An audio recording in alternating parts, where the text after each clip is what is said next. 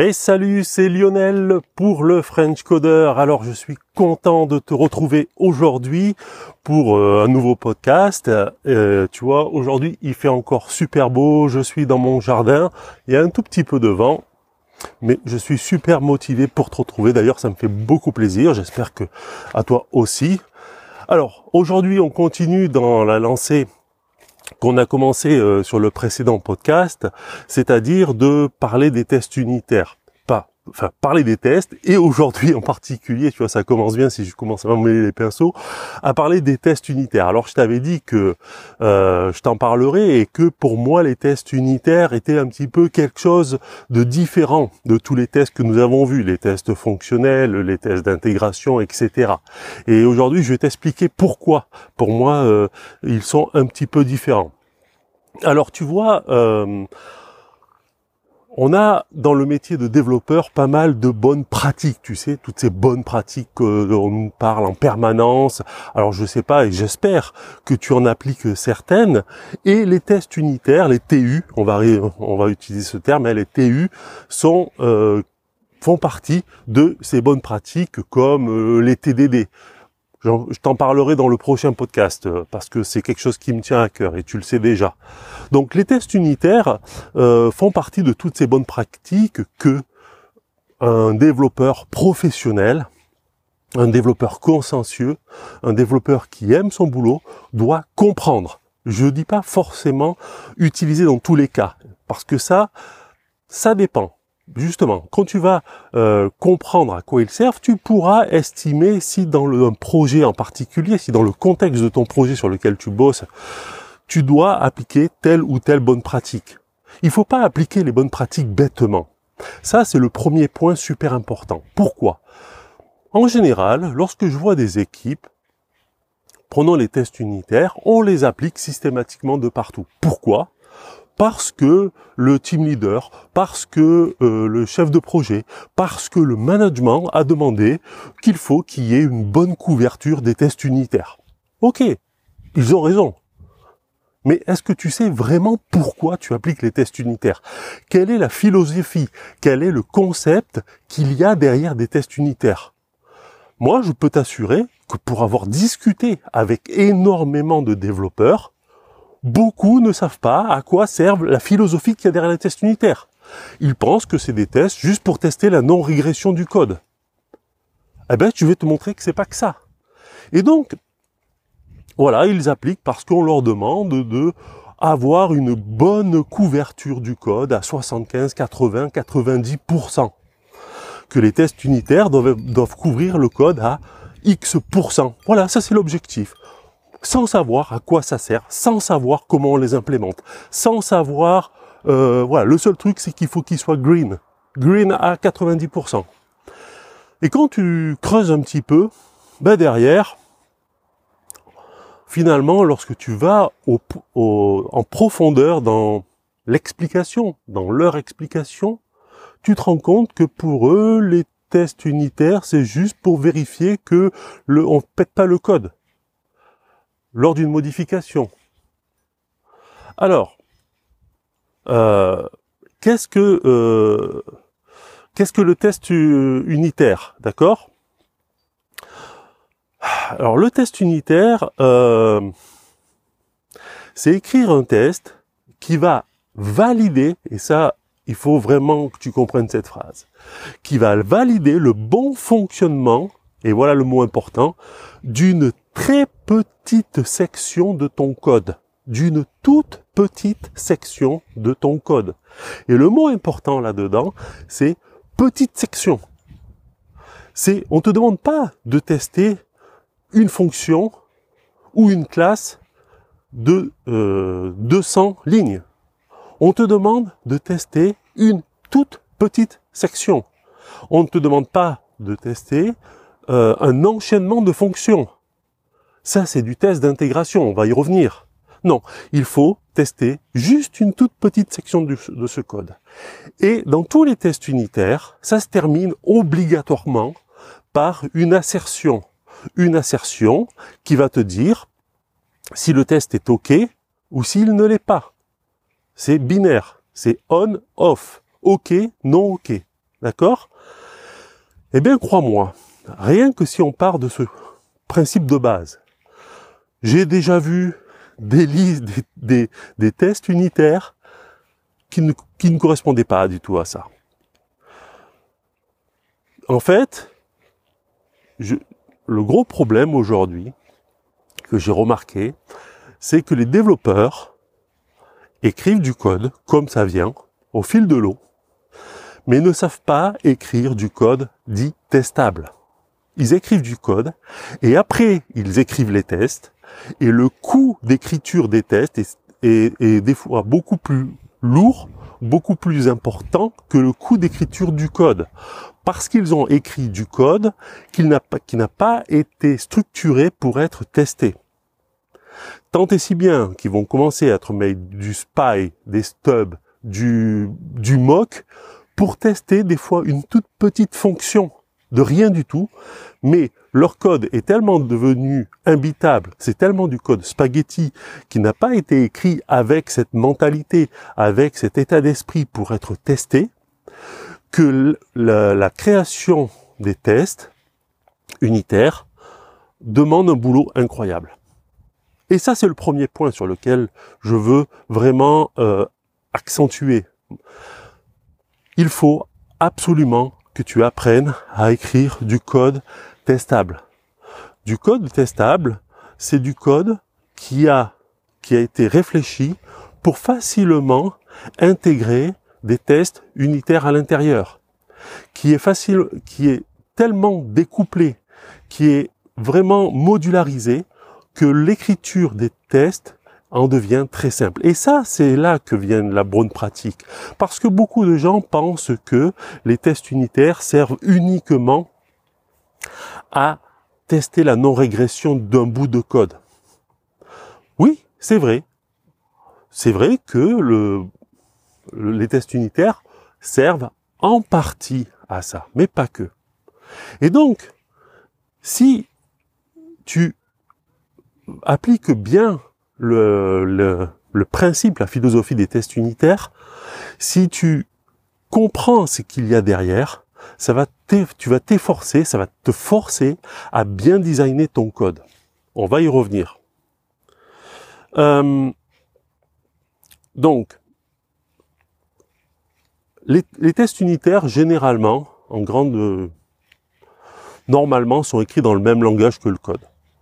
Euh, généralement, tu vas utiliser une librairie euh, qui va te permettre de faire des tests unitaires dans lequel tu vas trouver des assertions, tu vas trouver tout ce qu'il faut pour écrire facilement du code et on se casse pas trop la tête, on l'écrit en dans les en général, hein, dans le même langage que le que le que le code. Alors, le test unitaire, c'est quoi? C'est du code qui va tester du code. C'est un peu paradoxal. Tu écris un programme qui teste un autre programme. C'est-à-dire que, imaginons, tu as une fonction, une, c'est fonction addition. Elle prend en, entrée deux paramètres, le paramètre A, le paramètre B, et elle les additionne. Et elle retourne la somme des deux. Donc, tu vois, la fonction est relativement bête. Fonction add, par exemple, paramètre A, paramètre B, entier, on force c'est des entiers, et elle retourne la somme des deux. Eh bien, tu vas faire en fait une assertion qui va appeler, tu vas faire un test, pardon, qui va appeler cette fonction, qui va lui passer un paramètre en paramètre A1, qui va lui passer en paramètre 2, 1, et, tu vas faire une assertion qui attend que cette fonction te retourne 2. D'accord? Voilà.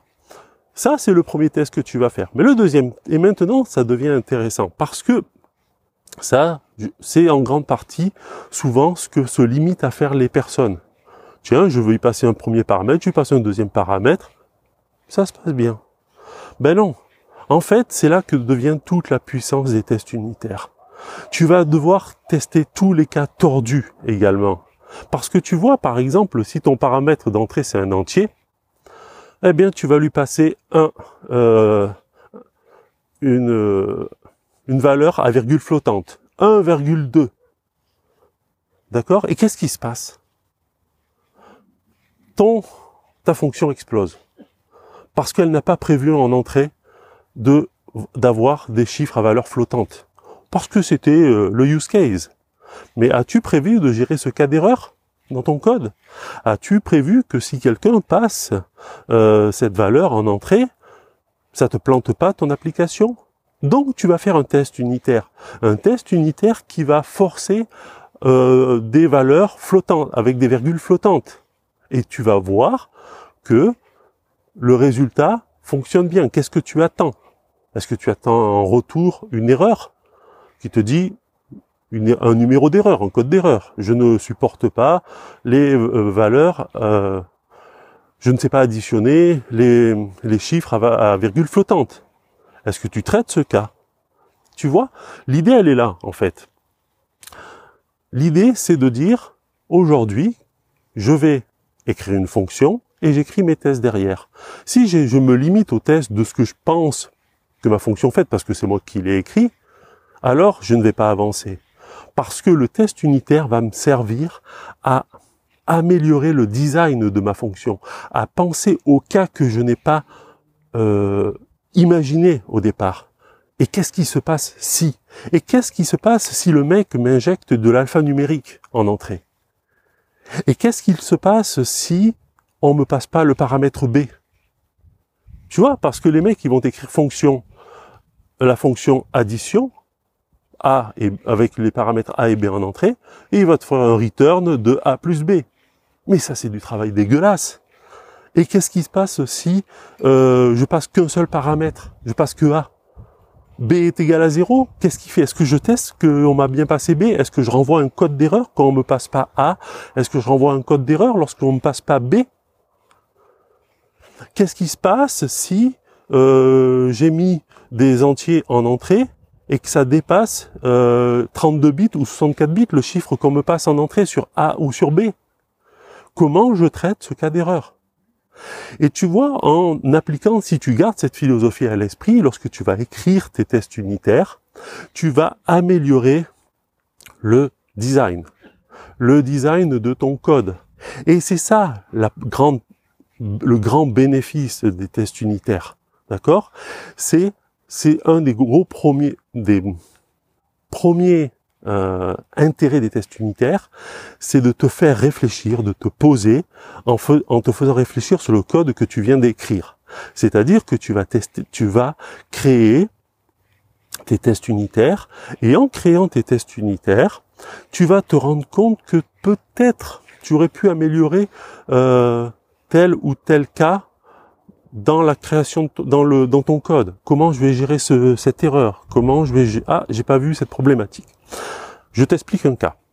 Moi, je vais dans des meet-up euh, où on fait, euh, pas mal de tests unitaires et pour te dire un petit peu, on fait, euh, ah, voilà, maintenant j'ai perdu. On écrit du clean code du code propre. On essaie, on se forme à écrire du code propre. Tu sais, c'est c'est pas rien. Et là-dessus, je t'offre un podcast du software craftsmanship. Voilà, si tu veux le terme exact. Clean code, euh, tu vas, tu fais une petite recherche Oncle Bob et tu vas comprendre ce que c'est. Mais je reviendrai, je t'inquiète pas, je te ferai un podcast là-dessus, je vais tout expliquer, c'est super intéressant. Hein. Si vraiment tu veux progresser euh, dans le développement, c'est une des voies que tu dois suivre aussi. Et on fait ce qu'on appelle des katas. Tu vois, les katas, donc, c'est des exercices des exercices relativement simples. Généralement, on, se limite à une heure, on travaille en paire, tu vois, à deux, et on va essayer d'écrire une fonction euh, qui réponde à l'énoncé de l'exercice. Et il y en a un qui m'a fait bien comprendre l'intérêt des tests unitaires. Je te résume un petit peu l'exercice. C'est un exercice, on te demande d'écrire une un petit algorithme, une petite fonction qui va transformer un chiffre, un nombre, d'accord, en écriture romaine tu vois, X, euh, X, euh, bâton, bâton, euh, V, etc. Tu sais, les écritures, en l'écriture romaine, en chiffres romains. Crois-moi, crois-moi, tu remercieras d'avoir appris à faire des tests unitaires lorsque tu vas, euh, tiens, il y a mon chat qui, qui veut jouer, il se met à courir autour de moi comme un fou. tu vas tu vas remercier d'avoir appris à faire des tests unitaires. Parce que lorsque tu vas ça, ça, ressemble à rien tu vois au départ tu dis oui bon ok on va écrire une petite fonction qui va transformer une, des, des nombres en écriture euh, nombre romain mais crois-moi c'est une vraie galère. Quand tu arrives sur un de bon temps que tu fais tu vois tu commences alors test euh, si je passe 1 ça me renvoie un i majuscule. Si je passe 2 ça me renvoie 2 i. Si je passe 3 ça me renvoie 3 i si je passe 4, ça me renvoie I, V. Ah, mince. Si je passe 5, ça me renvoie que un V. Et si je passe 6, ça me renvoie un VI. Et là, ça commence, tu vois, déjà là, tu, tu aurais pas mis tes tests unitaires. Franchement, de le faire comme ça, euh, de tête, ça devient super complexe. Mais alors, où ça devient plus en plus rigolo, c'est quand tu attaques les nombres.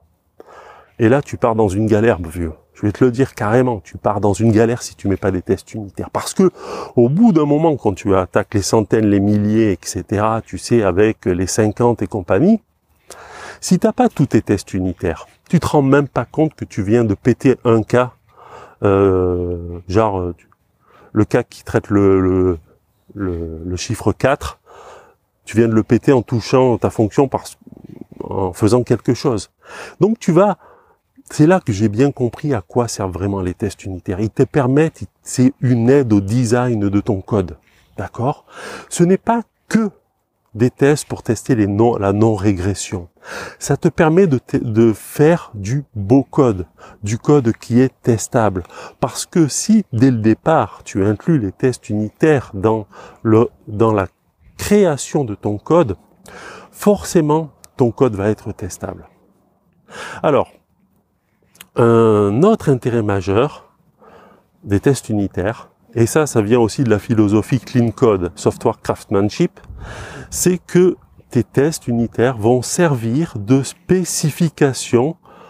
Alors, écoute bien cette phrase, hein, je l'ai écrit, hein, je l'ai pas inventé parce que les tests unitaires peuvent te servir de spécification pour décrire le comportement bas niveau de ton logiciel.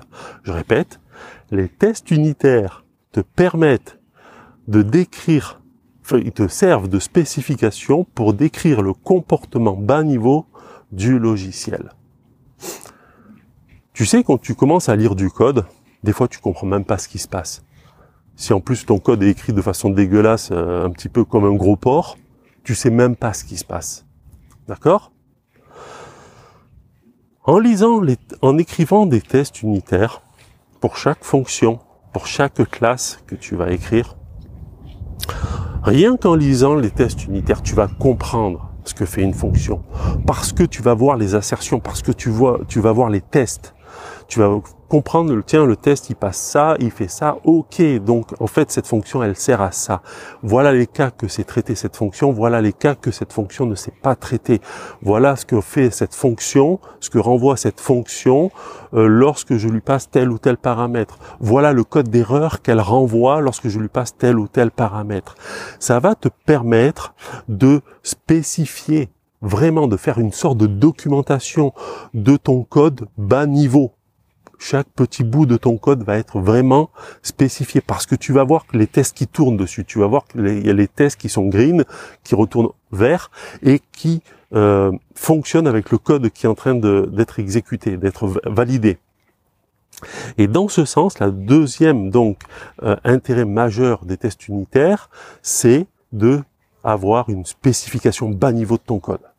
Et ça, c'est super important parce que généralement, franchement, la doc, on en voit de moins en moins. Et de la doc de spécification de bas niveau, encore moins. Généralement, dans la documentation, on met ce qui est haut niveau. Ou parfois, si tu es un petit peu chanceux, tu as au-dessus de chaque fonction un commentaire.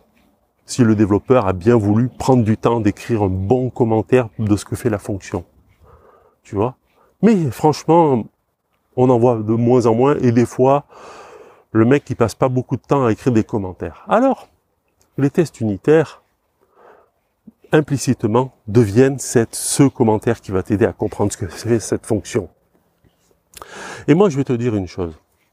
Franchement, je ne sais pas si ça t'est arrivé, mais tu as dû avoir ça. Tu arrives dans une code base Tu arrives sur un nouveau projet, tu ouvres la code base et tu prends une fonction et tu, tu regardes le code et tu dis mais attends, qu'est-ce qu'il fait ce code? Et là, tu demandes même aux anciens, tu dis mais c'est quoi le, qu'est-ce qu'il fait? Eh ben même eux, ils savent pas. Tu vois, ils vont regarder, ils vont te dire oh, euh, ouais, alors là, euh, bah, et là, le, pire dans cette histoire, c'est si on te demande toi de rajouter, tu vois, tu arrives et on te dit ouais notre code base elle est pas très euh, test, unitestée. Est-ce que tu pourrais rajouter les tests unitaires? Et là, tu pars dans une galère vieux. Parce que sur du code, du vieux code, euh, qui a été écrit de façon, tu vois, plate spaghetti, insérer les tests unitaires, c'est la mort.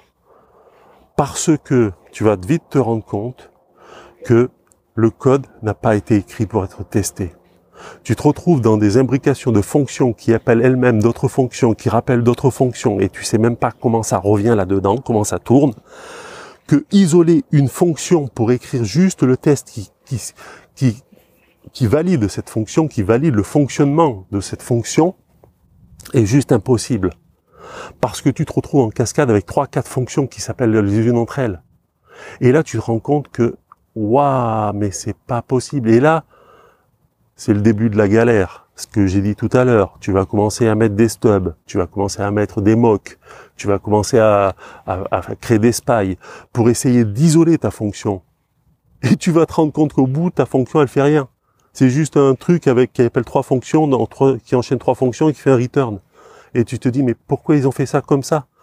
Eh bien, ils ont fait ça comme ça, parce que les mecs, ils ont écrit du code dégueulasse, et que s'ils avaient pris le temps, et s'ils avaient compris la philosophie des tests unitaires, ils n'auraient pas écrit ce code de cette façon, parce qu'ils auraient pris du temps pour comprendre le design, parce que les tests unitaires les auraient obligés à réfléchir au design. indirectement, tu te serais posé beaucoup de questions que tu ne te poses pas naturellement, surtout lorsque tu es débutant, euh, sur du code. Avec le temps, si tu apprends à écrire du clean code, d'accord Si tu apprends à écrire du code testable, tu vas avoir des automatismes qui vont venir naturellement. Des automatismes qui vont euh, faire en sorte que tu sais que on n'écrit pas de cette façon ou pas de cette façon, d'accord euh, Tu sais, les problèmes d'adhérence, par exemple, tu vois, moi j'ai vu des gens qui n'arrivent pas à tester une unitester pardon une fonction parce qu'elle a une telle adhérence avec une, dépendance, une dépendance pardon que ça en devient très complexe. Parce que finalement, pour unitester une fonction, tu vas presque devoir tester ta dépendance. Mais là, le but, c'est pas de tester la dépendance. On s'en fout de la dépendance. La dépendance, c'est un autre programme et elle a son propre code de test. C'est pas à nous de gérer le, le test de la dépendance. On est bien d'accord. La dépendance, à ces protests et, tests unitaires qui est géré par les mecs qui gèrent cette dépendance, qui gèrent cette librairie, qui gèrent ce framework. En aucun cas, moi, en tant que développeur, je vais tester mes dépendances. Mais si ma dépendance est fortement adhérente à mon code, si elle est fortement couplée, si parce que lorsque j'ai écrit mon code, je n'ai pas fait attention à la découpler, à faire un découplage euh, fort, d'accord Je vais me retrouver dans des cas où tu peux pas t'en sortir. Tu vas devoir tester ta dépendance. Et tant et si bien que du coup, tu, tu, veux, tu peux avoir un test qui fail à cause de la dépendance. Mais la dépendance, t'en as rien à foutre. C'est pas ton code, t'as pas à le valider. D'accord? Voilà la, la, problématique.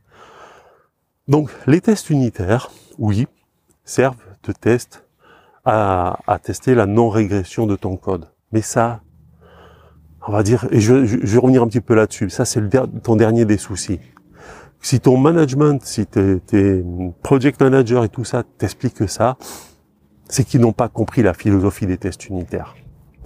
Parce que les tests unitaires, c'est avant tout un outil, un moyen de bien designer ton code, de faire du code propre, par la réflexion, par cette logique cette, ce questionnement qui va, que tu vas avoir sur le bout de code que tu as écrit au moment où tu vas écrire tes tests unitaires. Et deuxièmement, ça va documenter de à bas niveau, ça va faire les spécifications bas niveau du code que tu viens d'écrire, qui vont permettre à tous tes collègues de comprendre ton code, de savoir à quoi il sert. D'accord? Ça va, ça va t'obliger à mettre des bonnes pratiques pour écrire du code propre.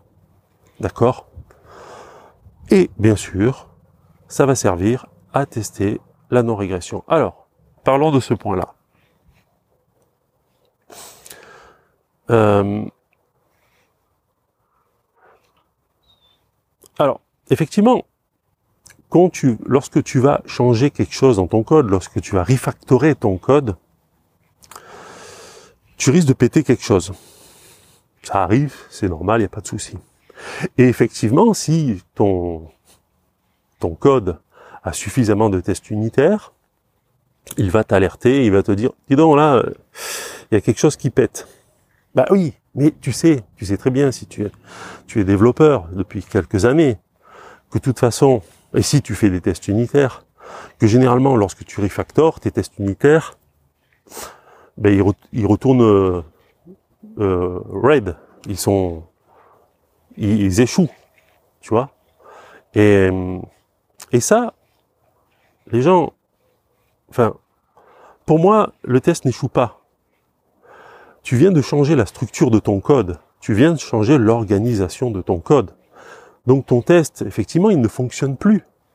Il devient, euh, cherche le, euh, il devient juste invalide par rapport au nouveau code. Mais ça ne veut pas dire qu'il y a une régression.